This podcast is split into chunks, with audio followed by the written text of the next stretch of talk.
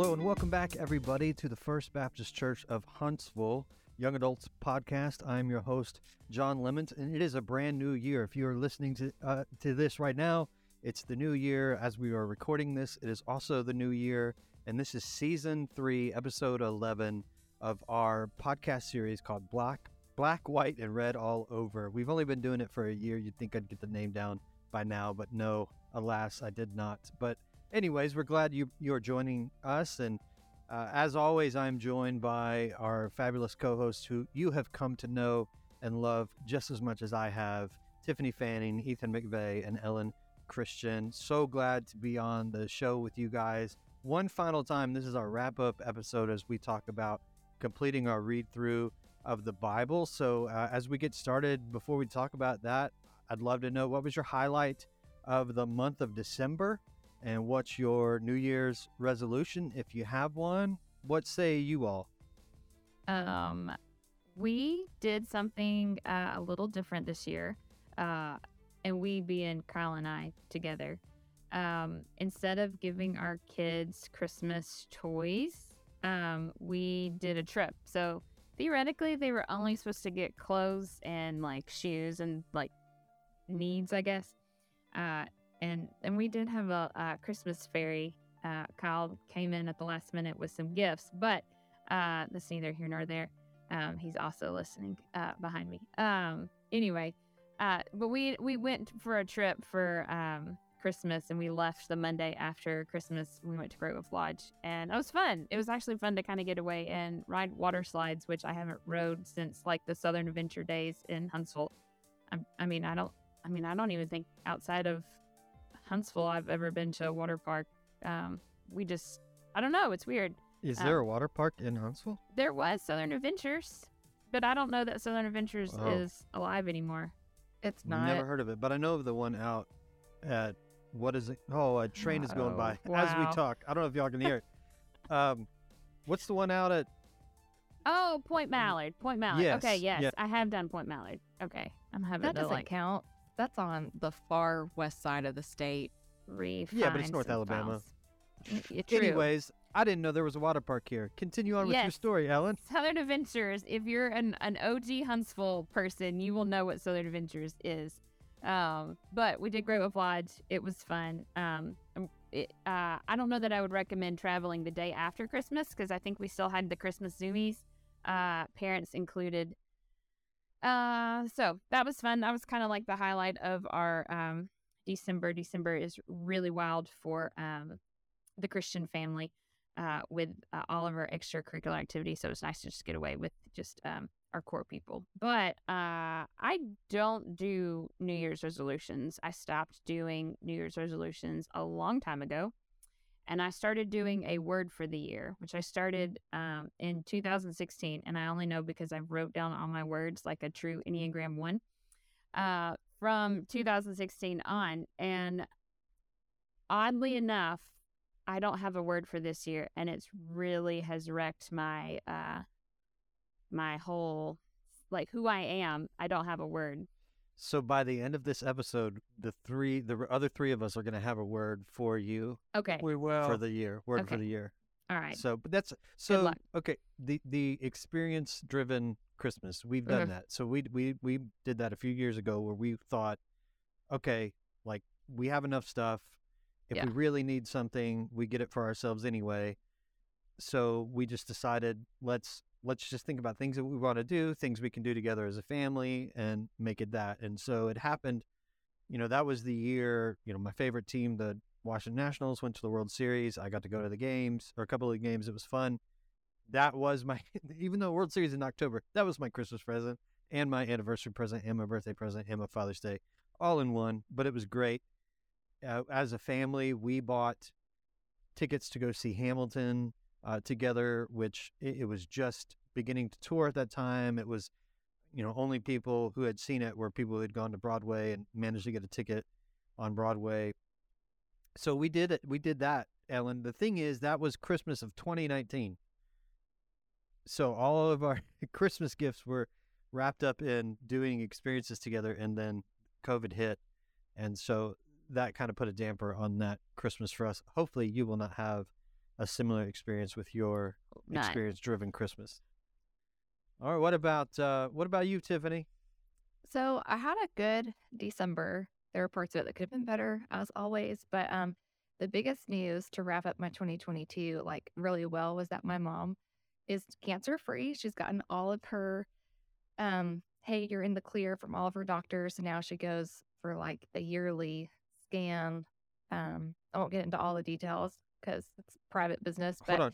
like, Say, say again. Your mom is cancer-free. yes. So my mom is cancer free. It's great. Yeah. We have sound effects on this thing. Whoa, That's so cool. I So- didn't know we had those. But no, that's great. Yes. Um, she It is felt more fantastic. confident that she was going to be cancer free. Oh, this goes on for a After, really like, long time. her first scan, and I, being um, I don't know, a little bit more reserved, I wanted to wait until she had her PET scan, which lights up any activity in your body. Um, so that came back clear. She had seen one of her other doctors who caught the cancer to begin with, and everybody has signed off on her. So that was great. She's all the way done with um, all of her checkups. So that's really the highlight of my month. Um, yeah, and ain't no one doing resolutions, John. That is so old. Like no one does those anymore. Um, I started getting sort of like a word of the year from Ellen. I don't know if you've noticed, but Ellen kind of helps me be trendy into things. Um, I started learning about the Enneagram because of Ellen. I started doing TBR because of Ellen. A word of the year because of Ellen. She's great. She She positively really influences me. She is a positive peer pressure uh, into good things, whereas I'm bad peer pressure. I get everyone tattoos and piercings. So, um, my year, my word for the year rather is caregiver. Um, I've struggled the last. The end of December was really hard. Having kids that were home from daycare, but I was still working. I was technically off the last week, but my position requires me to be on call, like standby at the end of the year because it's business operations and financials. And I ended up working 10 hours for the week, which is not bad when I was supposed to have all 40 off. But I also had those hours with children at home. So I went a little bit bananas. Um, and so being a good caregiver for me was hard. I felt it felt really difficult at the end of the year. Um, and then I was looking through the plans on the Bible app, going back to find TBR for 2023. And um, it was like, oh, plans for caregivers. I was like, caregiver, that word resonates with me. And Jesus is the ultimate caregiver. God is the ultimate caregiver. So I'm going to look forward to learning more about that this year in my reading plan, I think. That's awesome. Very good stories, and seriously, hats off to your mom. I know that's been something that's been on your mind and your heart, and those in your Bible study, and that you shared that with, and and you've now shared that with this community of people that participate in this this show as well. And and we're just super thrilled for you and for your family and and for your mom. Me too. It's Uh, it- great to like go back to just being a child because I had like their will uh sent to me. I was like secondary power of attorney if something happened to my dad. Like I was then to make all the decisions. So it's kind of nice to be able to go back to just being a child and not having to be business time Tiffany for my parents. So that's been been stellar. Yeah, I that's one of the hardest things I think about getting into this crossing into this threshold where you're you're 30, 35, 40 because you start dealing with things like that. You you realize like your parents are aging very quickly. You realize your kids are aging uh and, and they they lose their youth. And so it's uh Yeah, and my do a whole mom is only podcast series 50. on that. My mom is only Oh, 50 and had cancer. Um Yeah. she went for a routine colonoscopy, found out she had cancer. And I mean, I was thrust into this very early. I'm expecting to have to like take care of my parents when they're 70 or 80, not 50. That was wild. So, Right, yeah. right. Yeah, absolutely. Uh, well, again, we're thrilled for you. And Ethan, we're thrilled for, for you as well. I know you've got some exciting things coming up in your life, and I think you had a so, somewhat exciting Christmas as well. Yeah, we had a good Christmas. So in December, uh, Caroline's sister, she has two sisters. She's the oldest of four kids. Uh, and the next oldest, uh, she got married December 17th. And so we were, uh, had a Christmas wedding in Georgia with her family. So it was very fun. Uh, it's a good time to celebrate. And then also Caroline and I got to kind of do a small Christmas with her side of the family since everyone was already in town, right? So that was fun. Uh, and then on Christmas Eve and Christmas Day, we were in Birmingham with uh, my family and some of my grandparents. It was fun. And then my parents and Caroline and I escaped kind of to Chattanooga for a few days right after Christmas. And we got to Chattanooga, like got to the Airbnb we were staying. And as soon as we like pulled in, it started to snow outside. And that's when everything like shut down. So it was perfect for us because it was like, this is a great excuse for us to relax. We can't go out. We can't do anything we had already planned to like uh, cook a dinner in that night. So we made some soup and uh, played some board games, and uh, it was just a relaxing time. It was fun to be in Chattanooga. We went to the zoo and to the aquarium. When we were at the zoo, uh, the jaguars were like pacing right up against the glass and were like playing with each other, you know, like wrestling. It was kind of cute, but also, you know, intimidating because they're so big. Um, and then when we were next to the Komodo dragon, uh, this family came in and they had like small kids, like probably three and four. And uh, the kids were like, they loved the Komodo dragon. And that Komodo dragon, I tell you the truth, it was stalking them. Like it, it would hear the kids' like high voices and it would look up and you would see its little tongue come out. And he started walking. He had just been laying there and he wasn't doing anything. But once those kids came in, he was like alert and when they like moved around to see something else, he was like clawing, like trying to get up and get a good view of them. I was like, this is creepy. Uh, it was kind of neat for me to see it. But uh, the kids weren't scared or anything. I don't think the kids even realized. Uh, so, but yeah, so we had a great time in Chattanooga. That's kind of my fun story. yeah. So, what part of Chattanooga were you in when you stayed? I think we stayed like on the North Shore and yeah. then um, like drove into downtown on we were there for three days. So the first day we didn't do much because of the snow, but then right. the next two days we drove into downtown and hit yeah. the aquarium what, or the zoo or whatever. Great thing about Chattanooga and Tiffany Tiffany and I both have connections to Chattanooga. But being in North Shore, that's not it's not downtown, but it's not far. It's right across the river. And Chattanooga is not a bad place to be if you're stuck, snowed in. If you could go to downtown, Cardboard Hill. It's still great. It, take you a piece of cardboard, cardboard Hill. Go to Cardboard Hill and sled, which yeah, is what I used to do yeah. in college. Yeah, you can do that when it's not snowing as well. And that's right. Yeah, it's just a very walkable town. And so, yeah, if you're snowed in, it's still you can still get around if you're downtown, and just a a, a great place. Yes, it has a zoo, an aquarium, as you mentioned, and I really think I know North Alabama is getting a zoo, but I, I really think you know it, it's it's long overdue for us to have those kind kinds of things. But that is a nice thing about Chattanooga, and you can get around pretty easily and, and quickly. And if you're if you're within a two three hour drive of Chattanooga and you haven't spent a Saturday there, uh, put that on your 2023 to do list because it is a, it is a great city, great community. Uh, so for me, you know, uh, we got out of Dodge just in time I we were we were driving up. We spend every Christmas day here, and then for Christmas, the day after Christmas, we go to my in laws, and so we left that the day after Christmas, twenty sixth, that afternoon, and on our way up, we started getting messages from friends who were here back in Huntsville, getting uh, stuck on the roadways uh, because if you're not from Huntsville or if you're not around this part of the country, it's very hilly, and we don't have salt trucks, and so when ice hits, it can get dangerous pretty fast. And so we had friends stuck all over the city that were texting us and stuck for hours at a time. And so we were we were lucky to have gotten away. It, it was a great visit with family. We it's kind of when we get to see everybody once a year. We always have a night.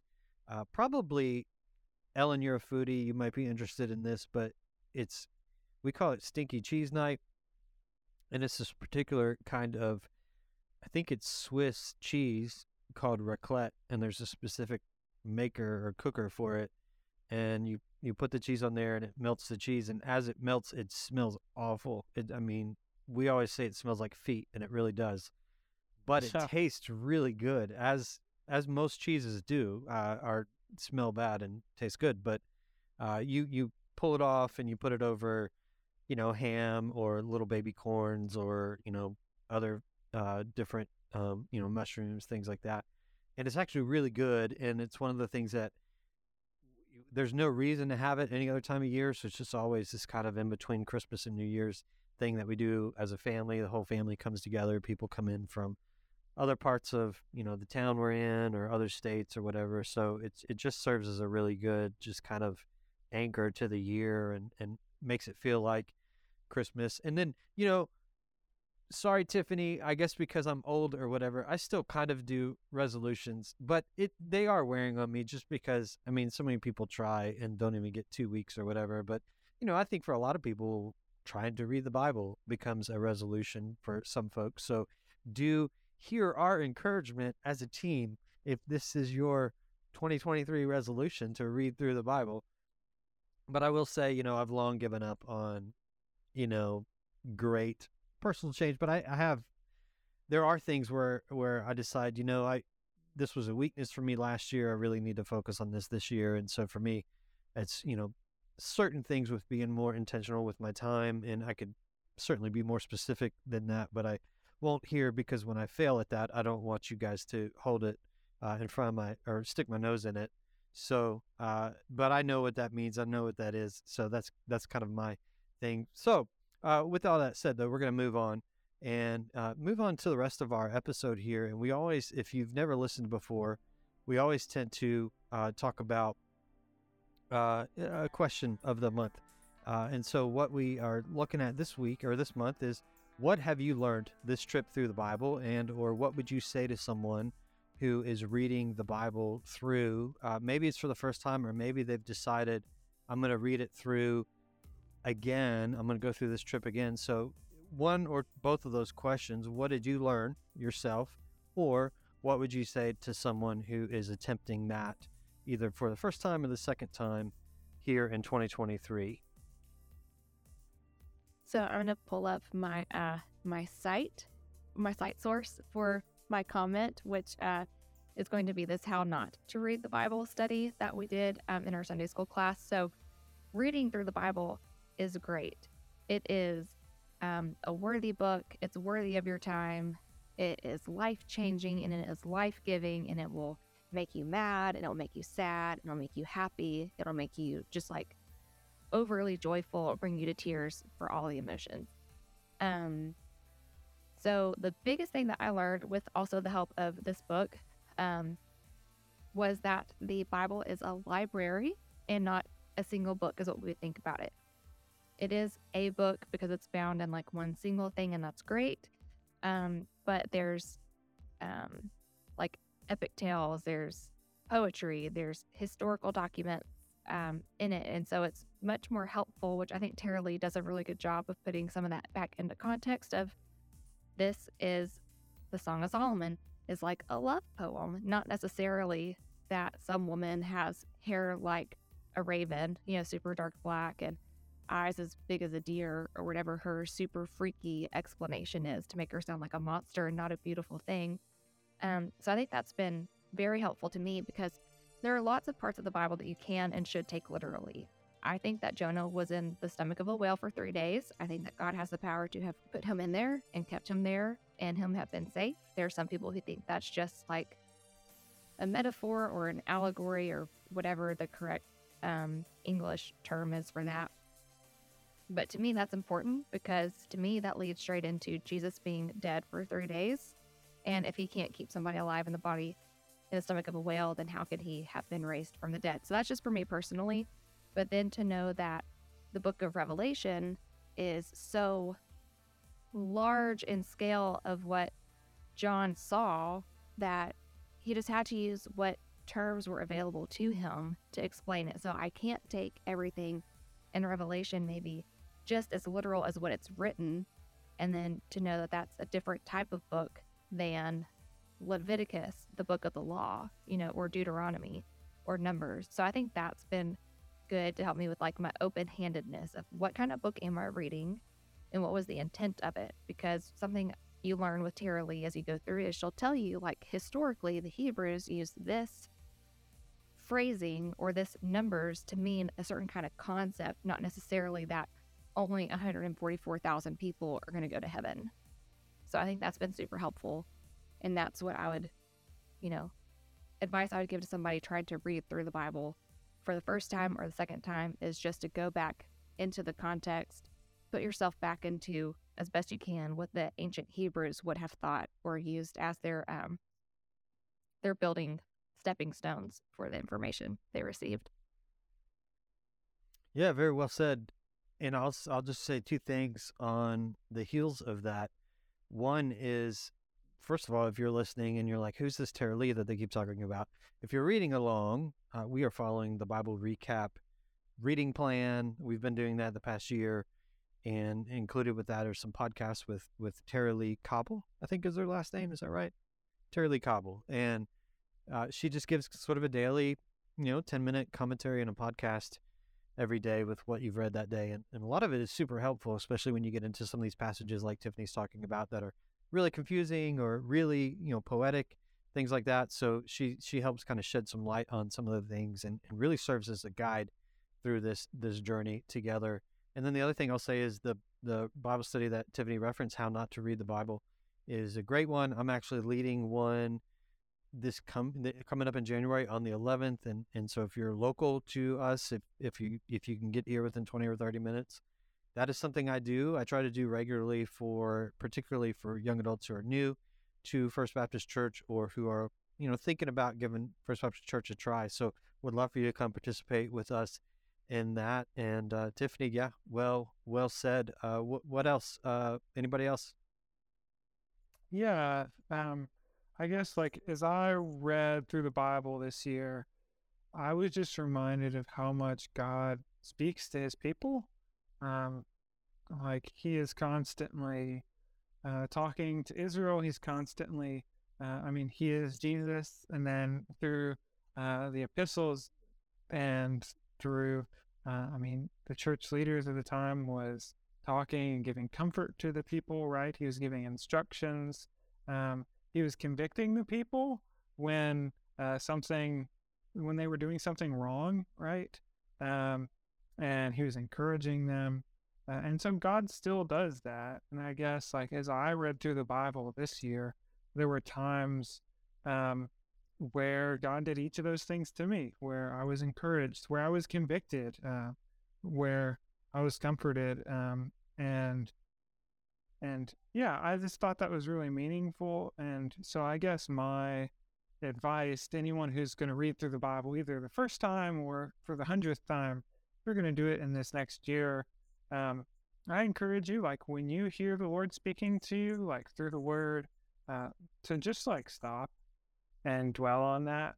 Um, don't rush through the reading or uh, anything, but instead, like when you hear the Lord's voice, like stop, dwell on that scripture, dwell on what he's saying, like, and how that's connecting to your life, uh, and what it might look like for you to to respond to his voice, uh, whether through prayer or through allowing your life to change or or whatever. Um, I just really encourage you to like let the word speak to you, let the Lord speak to you, and make time and space for that. Allow Him to interrupt you, um, and and allow um, him to impact you in that way. So that's my advice. Yeah, and I would even add to that, especially do that when you get into parts of the Bible that are confusing or disturbing, um, and and ask yourself the question why why do I find this disturbing? Because I honestly think that yeah. is the prodding of the Holy Spirit, um, and I think there are things in the Bible that humans do to one another that you are supposed to find disturbing and that we are better off as a species having come to the conclusion are are disturbing things uh, and so just remember that that people have changed and people have become as bad as the world still is we are better to one another than people were 2000 years ago and i think a lot of that has to do with the progression of people through what I think is the leading of the Holy Spirit and pointing out things to us, such as this, such as things when we harm one another, uh, giving us more compassion, more empathy. That's not something that we get naturally. If you look at the natural world, you talked about jaguars, they don't care if, if another animal gets hurt or whatever, that's dinner, right? You know, so our, our, compassion for one another is, I think, something that comes out of allowing the word to speak to us in some of these moments when we find things that are challenging or perhaps disturbing or or whatever else. So, well said, Ethan. Ellen, what about you? Well, that kind of leads into mine because my theme for reading the Bible, you know, was um, feeling uncomfortable in some of the stories.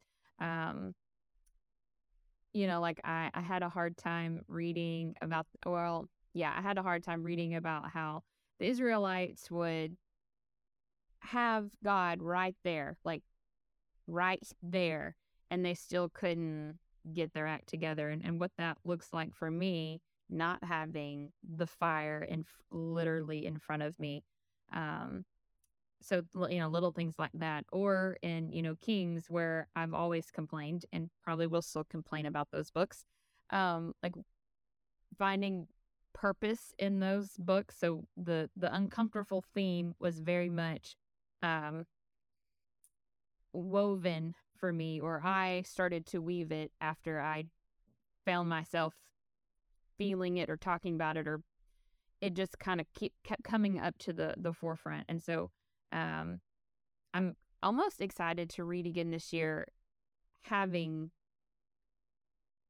thought through that theme this year to see where my reading or how my reading differs this coming year in into that like how do i sit with those stories that that i had to sit with in that uncomfortable feeling for a while? Like what what new feeling comes out of that? Um so that's one for me. Um oh and that you can still love god and be uncomfortable with his decisions.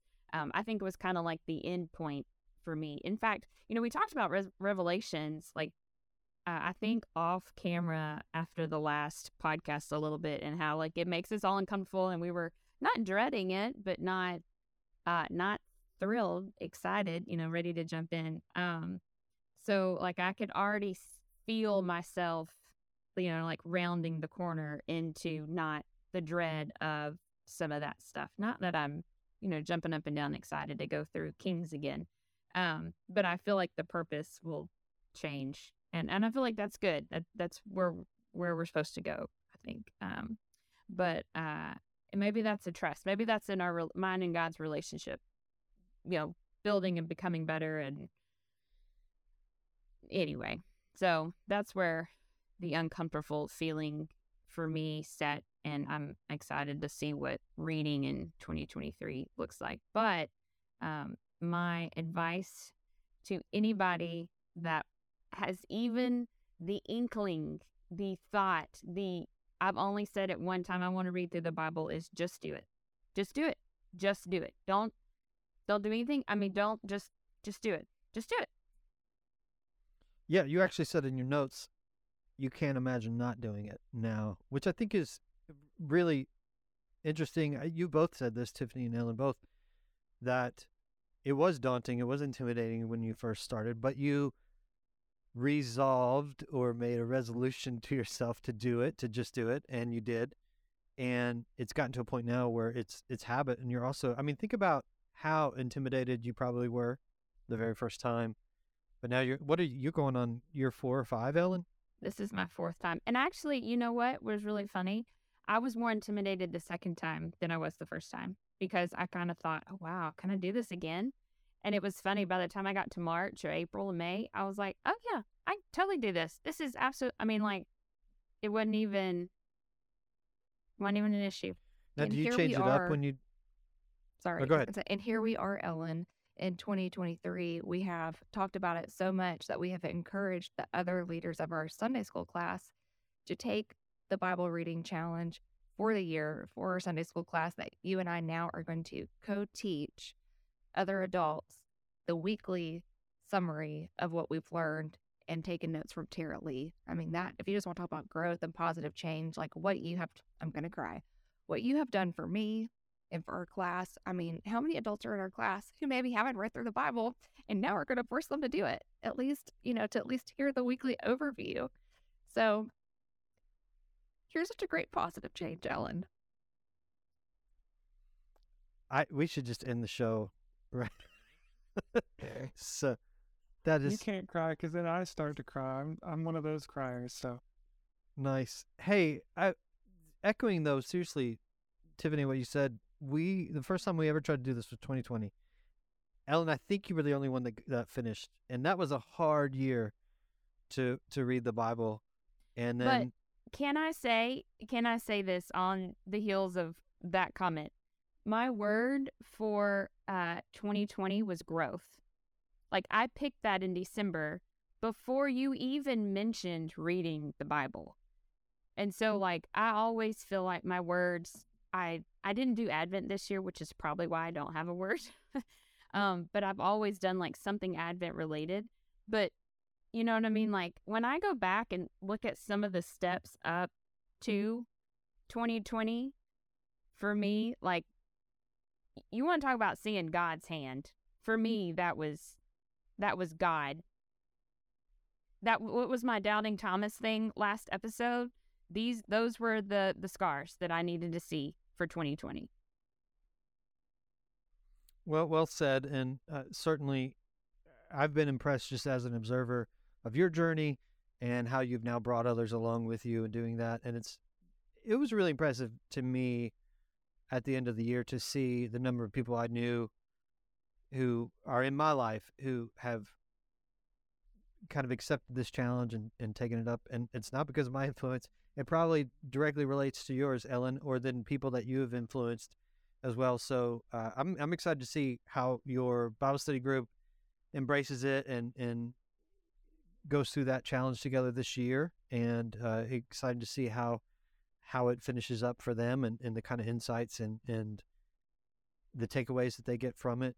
Uh, you know, and I would say going into this, my advice to people, and I've said this all along, is is try to read it like it is a story. So I will I will illustrate it by by saying it this way. Think of think of it like if Harry Potter or Star Wars or whatever your like favorite fantasy fiction reality is.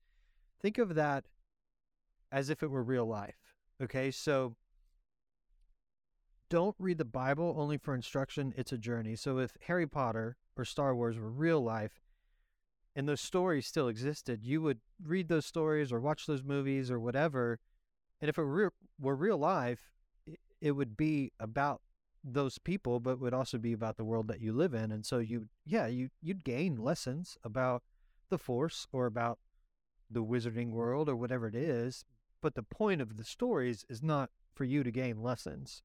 The point of the stories is, is telling the story about how these people interact with whatever it is. And they're very important people in that story. But by the time you finished it, you would know a lot about the story. You would know a lot about the force or about magic or whatever, but you're not reading it to get instruction. Does that make sense? So, in the same way, don't read the Bible only for instruction. And I think that's how most of us are, are taught to do it. But it's more of a journey. And these are, it, it- it's stories about real people.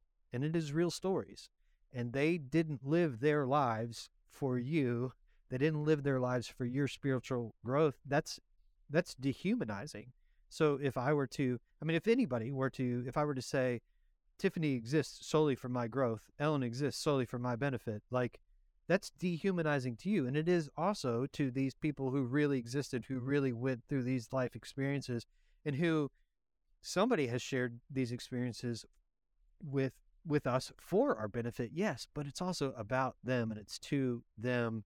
It does benefit us, but in some sense, it's almost plagiarizing in a sense to make things that are mm-hmm. about them be about you. So Jeremiah twenty nine eleven is not about you.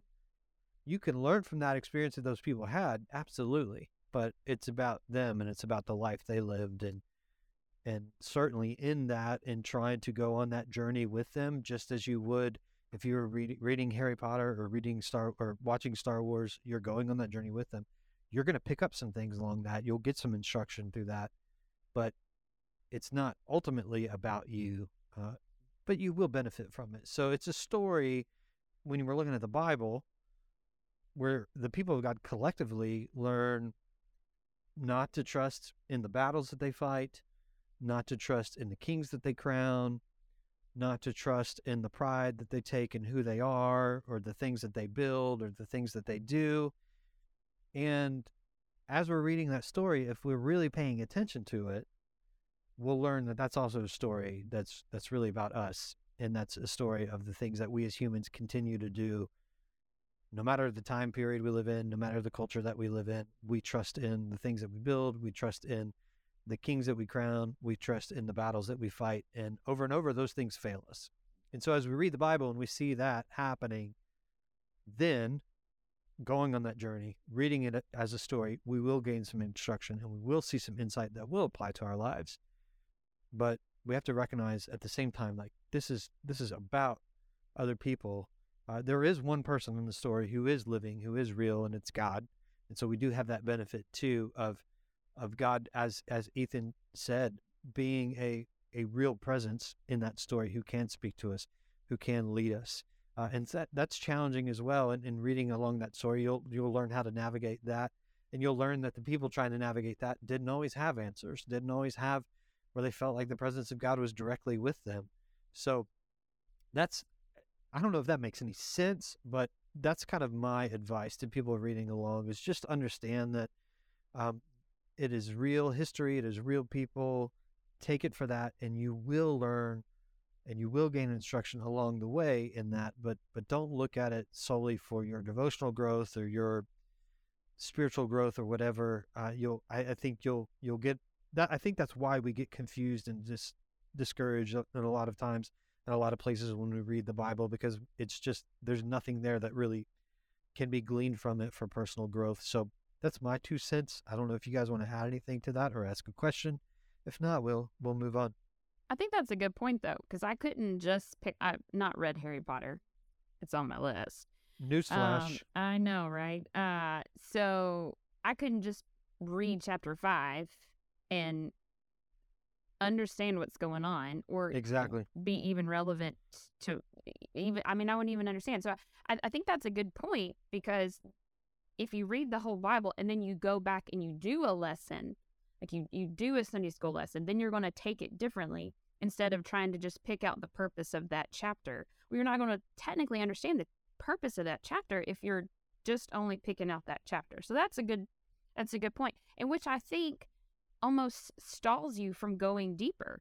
Because if if you're just sitting on this surface and you've got, you know, all this underneath that you don't even understand the build up to, you you can't I can't go deep. I can't have a conversation with you if all I know about you is just your name.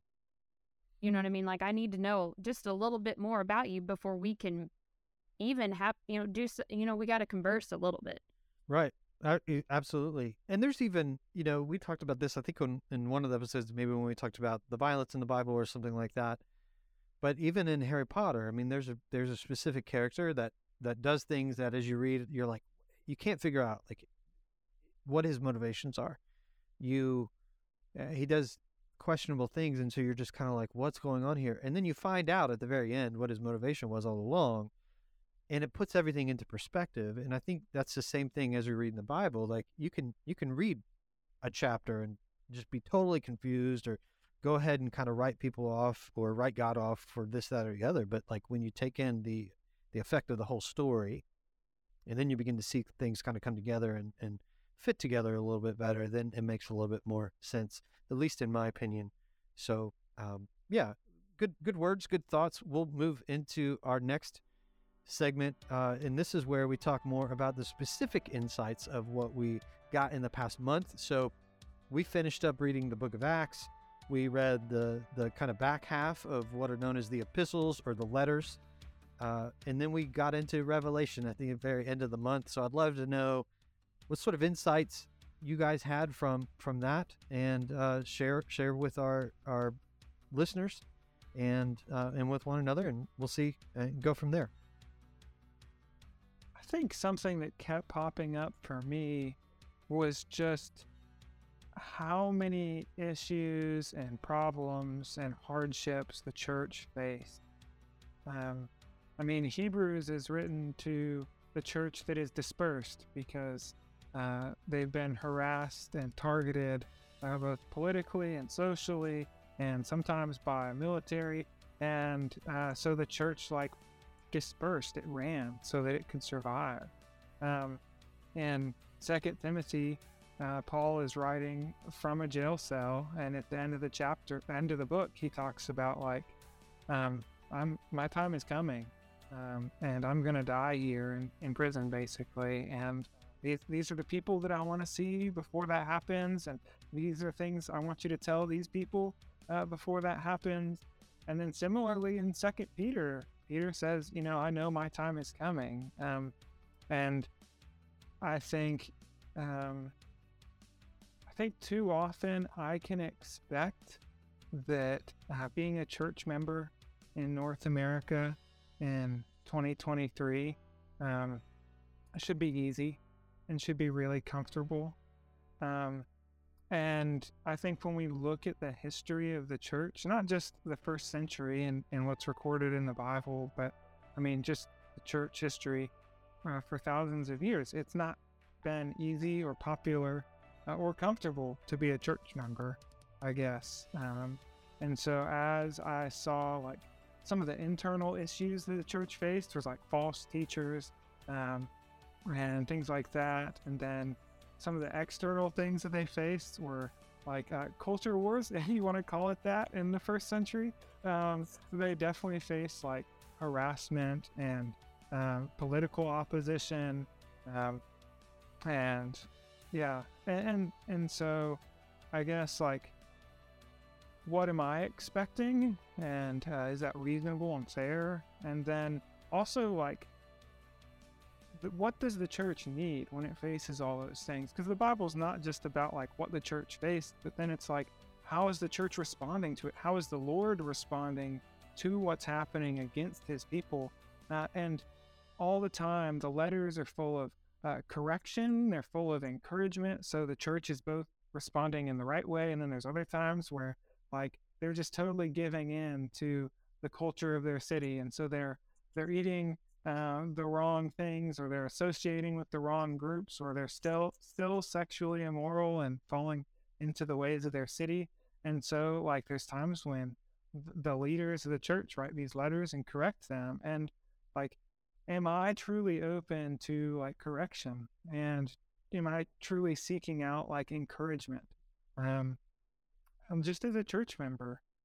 And I mean, I think honestly, if if I ask myself that, I think not always, and um, it's not always the first thing I'm looking for uh, when I come on a Sunday. And just as I read the back half of the New Testament and read what the church in the first century dealt with and felt, um, and then how they responded, I was just really inspired by them, honestly. It wasn't hard. I mean, it wasn't easy and uh, it wasn't always clean. It was very messy often, but I think they were really faithful. Um, and I hope that um, I can learn to be faithful like that as well. May I add a quick comment before John Absolutely. jumps in? So you talked about like the persecu- persecution of the early church, and like everybody who thinks that Starbucks is out to get them at the holiday season because the coffee cup doesn't have Christ on it or Christmas. I mean, like, take a number, sit down, and let's read what real persecution for your faith is. Um, and if you want to go into like a modern context, let's go look at all the countries where if you want to be a Christian, you're literally putting your life at risk. Um, you're not allowed to have these podcasts where a group of friends are going to talk about reading through the Bible you're having to sit in an underground basement to read and your Bible is hidden. So, I mean, that or you don't even have one. Yeah. Or you don't even have one. I mean, such such a great reflection on what their true martyrdom was to make our religion what it was, how it started, to then be spread out. Like I mentioned a couple of podcasts ago when I also cried or almost cried, I got a tattoo um, and I added the mustard plant because of faith as small as a mustard seed, it grows into this huge tree and that makes this whole network. So, I mean, like, back to that for them. They were the original mustard plant, mustard trees going out for all of us. So, if you're going to complain about being persecuted, let's make sure that we're using that in the correct context for our religion versus some corporation. Because, like, if we're going to do it the Jesus way, he'd be like, hey, Starbucks, give me another cup. I mean, because Jesus is all about like turn the other cheek. So I mean, that's my two cents. I'm coming off Yes. my soapbox. And on the, uh, also with, when we're talking about persecution, the other thing as you read the letters, as Ethan was saying, is you pick up quickly. These folks were severely dysfunctional. These churches were were pretty dysfunctional. They had a lot of the same problems that we deal with now, and so for me, that gives me hope too. That like we can get through this. As bad as things can look at various times for different churches or the church as a whole, we can get through it. We've gotten through it before, and a lot of times these are things that that will ultimately serve to make the church better and make it better for people, make it better for the church as a whole. So uh, that gives me that encouragement as well. On your note about persecution and Starbucks cups, though, when that was a thing about seven years ago, I remember there was a guy who he's a YouTube pastor or whatever, like those exist. Anyways, he made a big deal about Starbucks taking Merry Christmas off their cup. They also, and I made a big deal about this, it, it wasn't as well appreciated, didn't go viral, but they also had changed their logo. It used to be the mermaid and used to say Starbucks coffee around it. And then it, the logo just became the mermaid. And so I was like, look at these Starbucks cup. This is unbelievable because it was just the mermaid and the red cup. And I was like, they've taken the Starbucks out of Starbucks coffee. Ha ha ha. And uh, being satirical, obviously, making the same point, but really making the point about how ridiculous that that silly argument was. I mean, we're talking about the design of a cup, y'all. Come on. Anyway, that's my uh, funny funny joke. I'm gonna I'm gonna um ha ha ha ha ha. Um. All right. So Ellen, I'm I'm playing with sound effects. I found sound effects on this thing. It's awesome. It's it's a shame it's our last episode. All right, go on, Ellen. I had to go. I was uh, googling old Starbucks cups because I've had like four Starbucks cups in my entire life. You know, Yeah. Um, you yeah. the non-coffee drinker on this podcast. Uh, okay, so my um my reflections. So this is gonna slightly overlap because we are January fifth recording this. Um, I think it. I just picked up on on the fact that we end with the tree of life and light, and then we also start with the tree of life and light. So that was the first time I had um noticed those two things, specifically the light. Um, I don't know, Tiffany, if it was your in our group, the "Let There Be Light" uh, GIF that had me kind of just like, I don't know, in it as um as I finished up Revelation because I didn't finish on time, and um, it just is when you need to read it is when you read it. I mean, Tara-Leigh says that uh, you're never late. Um, you're always on God's time. So um, I did like the, you know, if you want to picture reading the Bible in the chronological plan, is it tying a little bow at the end? You know what I mean? And I think you've always said, John, like, how do we get back to the garden? Um, I think that was nice that we start with light and end with light.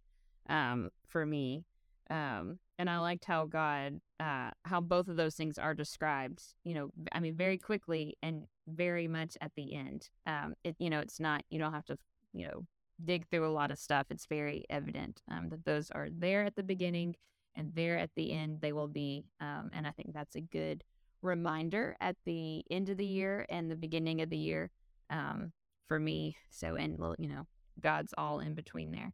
Um, Tiffany is going to talk about Hebrews, but man, we did a study on Hebrews um, in our Sunday school class, and so we really like dove into the meat of some of that stuff.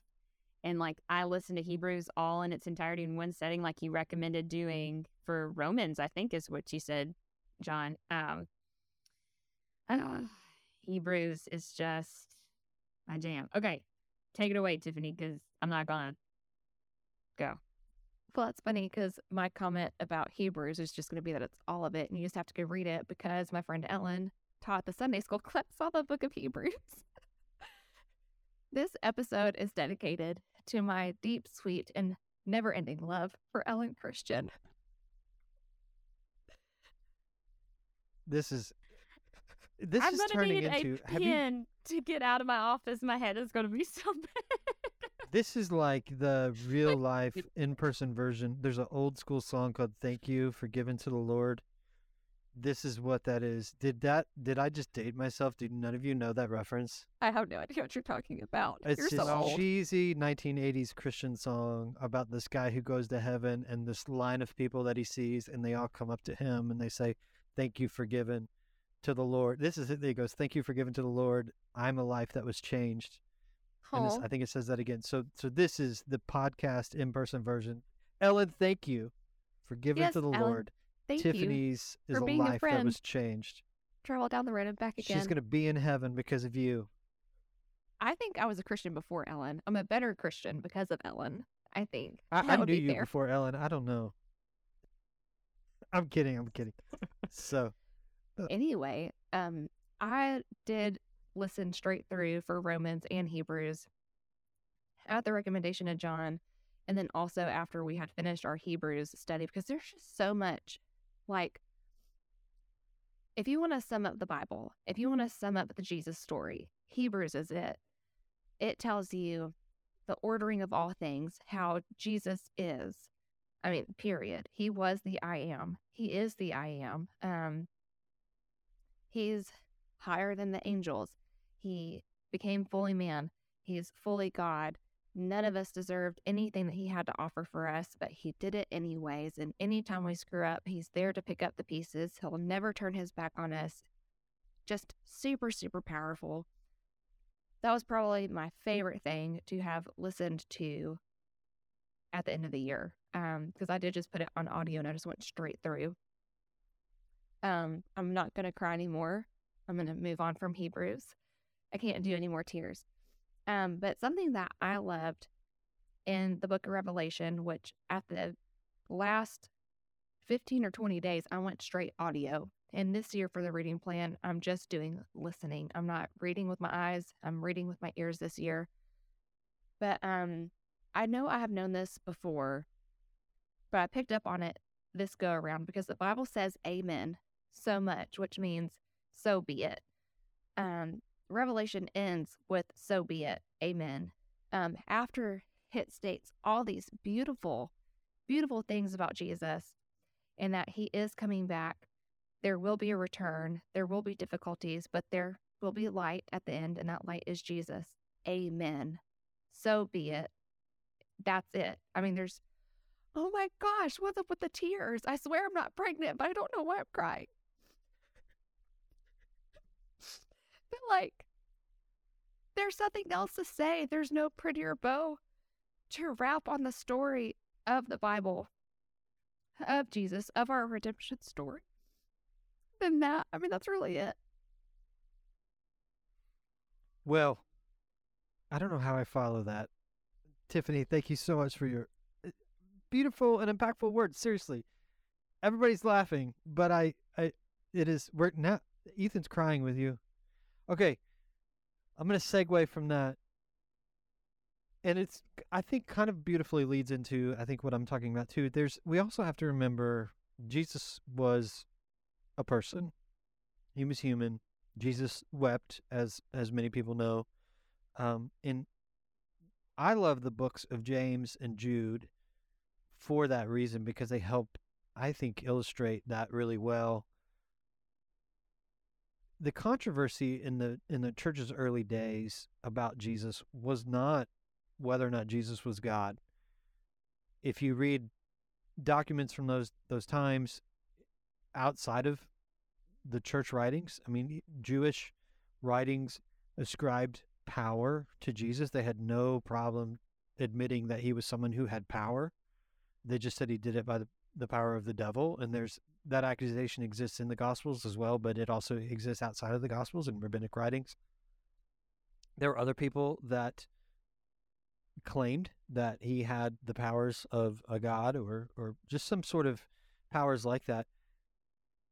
The hard thing that people at that in that time and day had the hard thing they had to understand was that Jesus was human. And I think the controversy in our day is the reverse of that because you, you see things like the Da Vinci Code or other forms of popular media that that go on and say like, oh well, the church made up Jesus's divinity later on or whatever, and that's just simply not true. Everybody believed that he had supernatural power. even um, Muslims believe this. But what was the struggle for people in that day was that he was a human being as well. And I think that's one of the things that James and Jude beautifully, uh, and, and honestly, John as well, paint for us. James and Jude I really like because they're the half brothers of Jesus, and so we're told in the Gospels that that Jesus' brothers and his his mother come after him at one point in time, and, and they kind of accuse him of being, for lack of a better term, crazy. Uh, so it's it's widely believed Jesus' brothers were not believers in him, as you wouldn't be if your own brother started claiming to be God or whatever. Like you probably mm-hmm. would be like, "Shut up, dude," eh, and you probably would be upset too because you couldn't live up to you know eh, the expectations that he sets for for you as younger siblings or whatever. But it's believed that they became followers after the resurrection, after they saw him die and they saw him mm-hmm. raised again to life. Jude in the epistles of John, John, First John, Second John, Third John, spend a considerable amount of time arguing for mm-hmm. Jesus' humanity, saying things like Jesus came in the flesh. Uh, if you deny that Jesus came in the flesh, then uh, you are. John says something to the fact that you're you're from Satan himself, basically. James doesn't spend time talking about that, but he does make a plea for real life material help for fellow believers, which reflects sort of a robust theology of humanity and a theology of material things. And we have to remember Gnosticism was was sort of exploding at that time in Greek philosophy, which which de-emphasized the material world, which said all things that are material are bad. So James is, is saying, no, that's not the case. We need to support people. We need to support people's physical needs, material needs, things like that. And then John and Jude spend time arguing that, that Jesus came to redeem the material, that Jesus came as a human being. So I just love that aspect of that because it just it just butts up against that that argument that people make nowadays that that say that the church made up mm. Jesus' divinity. Nobody had a problem believing in Jesus' divinity. And I think also James and John or James and Jude, excuse me, I love their story. It's not clarified in the gospel accounts when it's when it talks about them being the brothers of Jesus and coming to to get him, which to me suggests either that those stories about them in the gospels are are very early source material because they go on to become leaders in the church. James goes on to be the leader of the church in Jerusalem. Jude obviously writes a letter at some point in time, and so he's a leader in the church. At some, uh, I can't remember where he was was based, but both of them go on to become leaders, but we're not told that in the Gospels. And there are other places in the Gospels where there are sort of clarifying things or where the writer will allude to something that's sort of a present day setting that the people that that at the time he's writing would know, but that wouldn't have been that at the time that Jesus was there. So the fact that he mentions that the, that Jesus' brothers are mentioned in the gospel accounts, but but it's not shared to say oh, by the way, this is James who now leads the ch- church in Jerusalem or whatever, suggests either that that's very early, that that the the source of that story comes before that, or it suggests that the readers of whoever was writing those gospels wouldn't have known who James and Jude were, which means that's also then evidence for the spread of Christianity without the contamination or the distilling of its message. In other words, if the church has gotten outside of Jerusalem so far that people wouldn't know who the leaders in the church in Jerusalem were, then that would be a reason not to mention James. But the message is still the same. And so I think that's a really remarkable thing about the validity and the trustworthiness of the Gospels and the accounts. Because you can't even, one of my favorite things to do at Christmas time is look at all the different traditional takes on Santa Claus, right? Because every country has a different take on how sto- uh, how Santa Claus originates, what that story is, when he gives presents. I mean, it's it, David Sedaris has a great essay on this. If you've never if you've never heard it, it's fantastic. But it just goes to show like you you cross borders and like things begin to change. Stories, originating stories, and things like that all become different. But the gospel and the story of Jesus doesn't. Like it stays the same across cultures, across borders, across time. And so I think again, this is just a their existence and their testimony is just a a testament to the the authority of Scripture and the trustworthiness of Scripture. So that's that's what I have to say as far as my insights on the, the end of the book. There, uh, let, I want to go ahead and look ahead now as we wrap up this not just this this episode, but we wrap up this series. And I want to ask you all, what are you doing in 2023? What are your final words and thoughts that you want to give to our listeners out there? I'll go ahead and say we're going to take a podcast break. So we'll come back with some things throughout the year of 2023. Uh, we'll we'll take a break though for now. Um, I will say, coming up, we're looking ahead to 2024 on the podcast, and one of the things that we've talked about as a group, and I've talked about with some of our staff as well, is if you if you're doing what Tiffany's trying to do, if you're trying to audibly listen along and and engage with the Bible in that way, sometimes it's hard to do. If you use the Bible app, some of their auditory readings are really bad. Some of them are okay. And so one of the things I've discovered is it's it's there's not a lot out there, particularly in the form of podcast that just walk through the Bible auditorially. So we've talked about what it, what if we did that for 2024, where we divided up the readings and various members either uh, of this group or maybe our ministerial staff here here at First Baptist would just do a day's reading and we would line it up so that each day you'd get a podcast episode of someone reading that day's passage. We're looking at possibly doing a five day a week version of that. So it wouldn't line up perfectly with Tara-Leigh, but it would allow for people on weekends to do some catch up listening. And then probably I've thought about as well doing some like devotional type material on the weekends where kind of like you, I think probably what you guys are doing in your Sunday school class this year, just a, you know, hey, this past week we read this. Here's some thoughts about it. Maybe it will wrestle with some of the hard stuff. Maybe it'll look deeper at, at some of the more meaningful events in the Bible. But, anyways, that's one of the things we're looking forward to for 2024. And so that'll be something um, on our plates that we'll work on this year. And then the other thing I'll say if you've read through the Bible or if you're doing it this year, I want to give you an idea, maybe give you a word of encouragement. Think about your kids as you do that. And I want to say that even to people who may not even have kids right now, may not even be married right now, at some point in time, hopefully you can have that expectation, or you can at least have the expectation if, if you don't have biological children, that you will have people that at some time in life that you will mentor, that you will be a spiritual advisor for, or something, I hope as you read through the Bible yourself, as you make notations and this, that, and the other, I meant to bring my Bible. I've had the Bible that I keep at home that is my sort of my study Bible. I've had since I was 18 years old. I got on Christmas Day. It has every note, every underline, everything I've done since I was 18 in that Bible.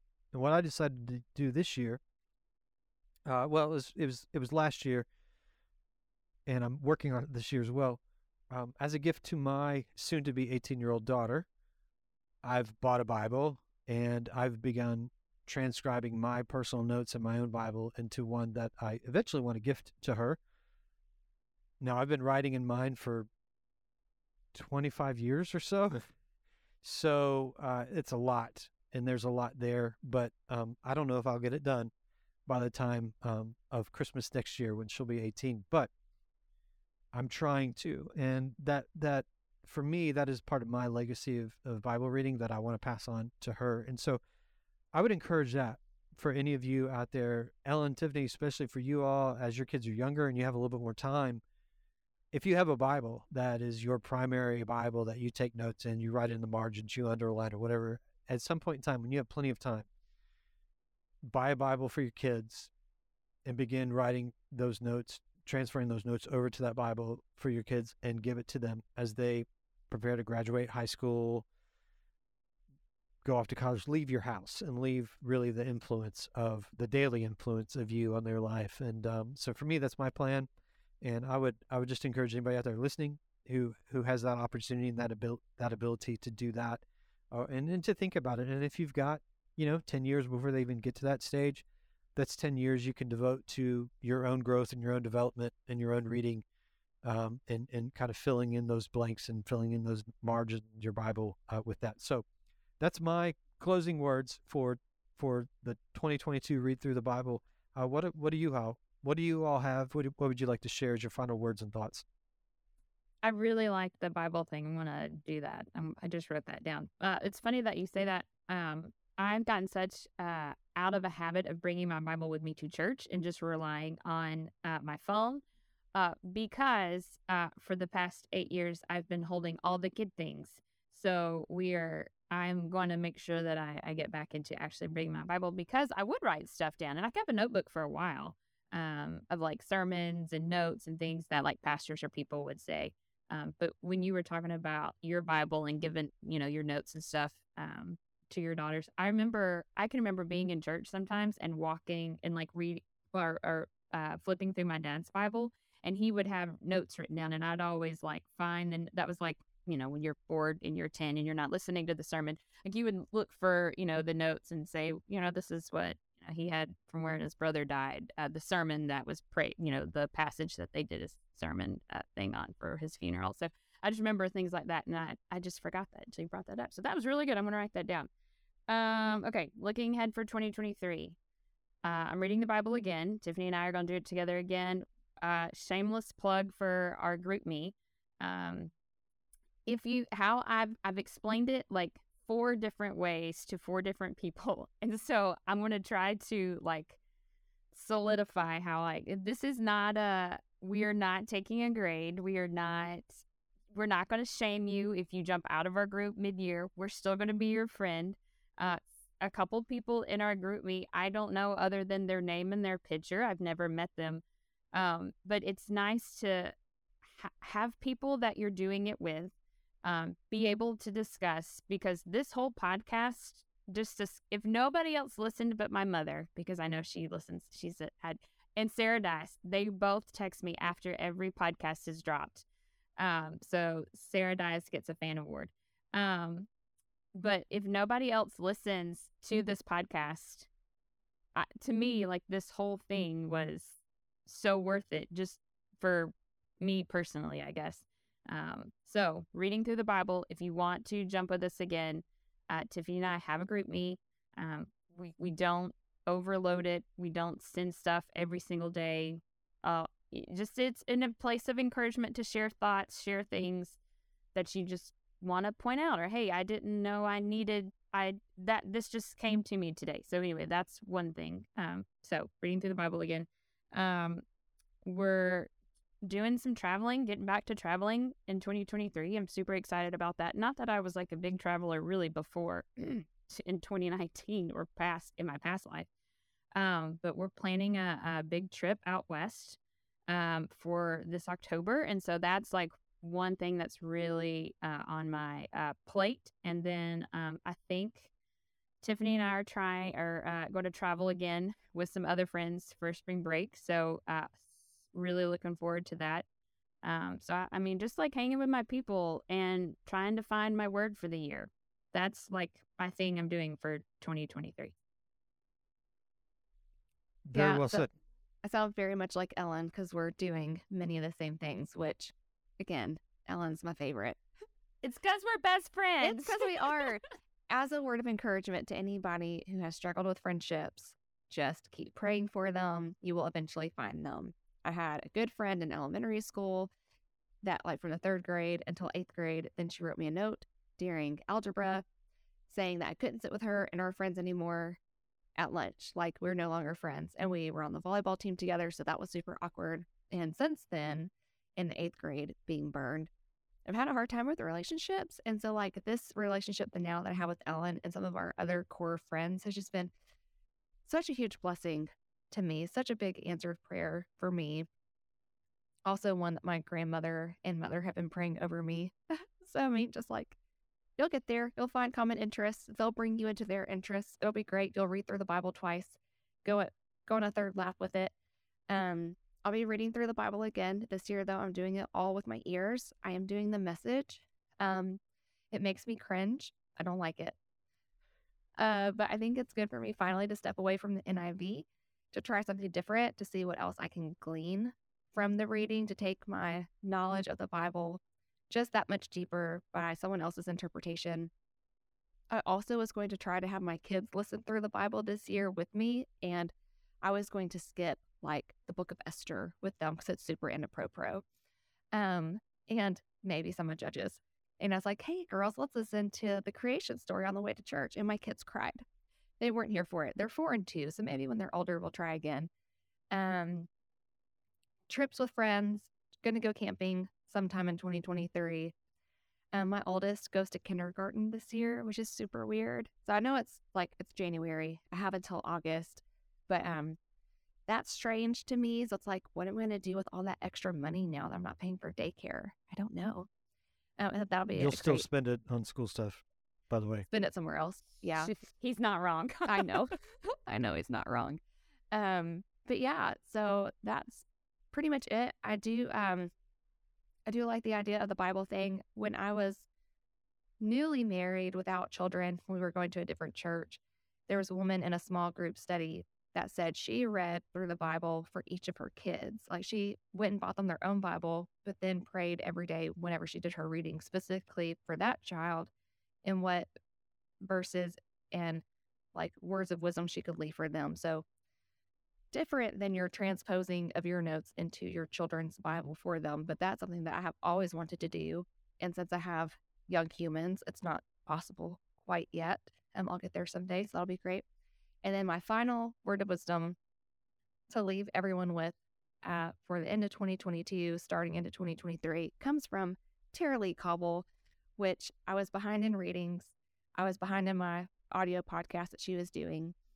And it was right after my mom was diagnosed with cancer, Tara-Leigh said, always again, you're never on time or you're never late. You're always right on time. You're always where you need to be in the reading. And Tara-Leigh wrapped up one of her days with, regardless whether your next battle is a victory or a setback, he is where the joy is. So if you're reading and you get set back in your reading or something doesn't go to plan, or like we're starting Job, if you're like Job and everything's been taken away from you, he's still there with you and he's still the joy. Beautiful. Peace out. Ethan, final words. Yeah, uh, I mean, looking ahead to this next year, it'll be a lot of transition for me. Uh, Caroline has already moved to Birmingham. I am uh, looking to move that way soon. So uh, I don't know when when it'll happen, but it's coming probably sometime uh, this spring. So it's been a wonderful time of residency here at First Baptist. I've learned a lot. I've got to hang out with John every day. I don't have uh, a I don't have a boo sound effect for you for you moving. I was boo. Yeah. so no, that's awesome for you. Been, yeah, I'm really excited. It is bittersweet though. I mean, I've made a lot of great relationships here um, friendships, and this church really has become home, and that's special. So, uh, yeah, that's awesome, man. And you know, that's what the residency program is about. It's it's to give you to give people like you opportunities in a church like this and, and getting to know other folks and stuff. So man, we're we're super thrilled and excited for you. Uh, but we do that with aching hearts because uh, we'll certainly miss your presence around and we'll miss having you on here. Although since we're doing this over the internet, we could always have you back from time to time, and just as we could have Ellen or Tiffany at any time as well with all that said, I just want to say that's going to put a wrap on Black, White, and Red all over the series. So if you found this episode helpful, we'd love it. We'd love it if you give us a like or a share so that other people can find this podcast as well. We'd love if you would leave a comment for us and let us know what you liked or where we were wrong. And we'd love for you to subscribe so that whenever it is that we start our fourth season on the Young Adult Podcast, you're not going to miss it. And I've come to love each of you so dearly. I want to thank you for spending your time with me. I know it's a huge investment of your time as well. I do as we close, we we need to we need to wrap it up with a, a our take on Ellen's word of the year. So, Tiffany, uh, one word. You've got about ten seconds. What comes to mind? Ellen's word of the year. I don't know. I've just been so weepy. I don't want her to be weepy. Come back to me. Uh, Ethan, Ellen's word of the year. Light. Ooh, nice. I was gonna say cry starter, uh, but no. I what came to mind for me, Ellen, was leadership. Uh, so so I think you've uh, you know this this podcast has been a testimony of your leadership, and Tiffany's yours as well on the heels of that. So uh, hats off to both of you. I will miss doing this with you all, but I will enjoy my break that's coming up from doing a podcast uh, every month. Uh, finally, I want to thank you, uh, those of you who are listening along and who, who've given us your time and your questions and your feedback throughout this time. It's been great. And with all that said, we'll see you around next time, whenever it is we get started with a fourth series, a fourth season on this podcast. Until then, y'all take care. We'll see you around.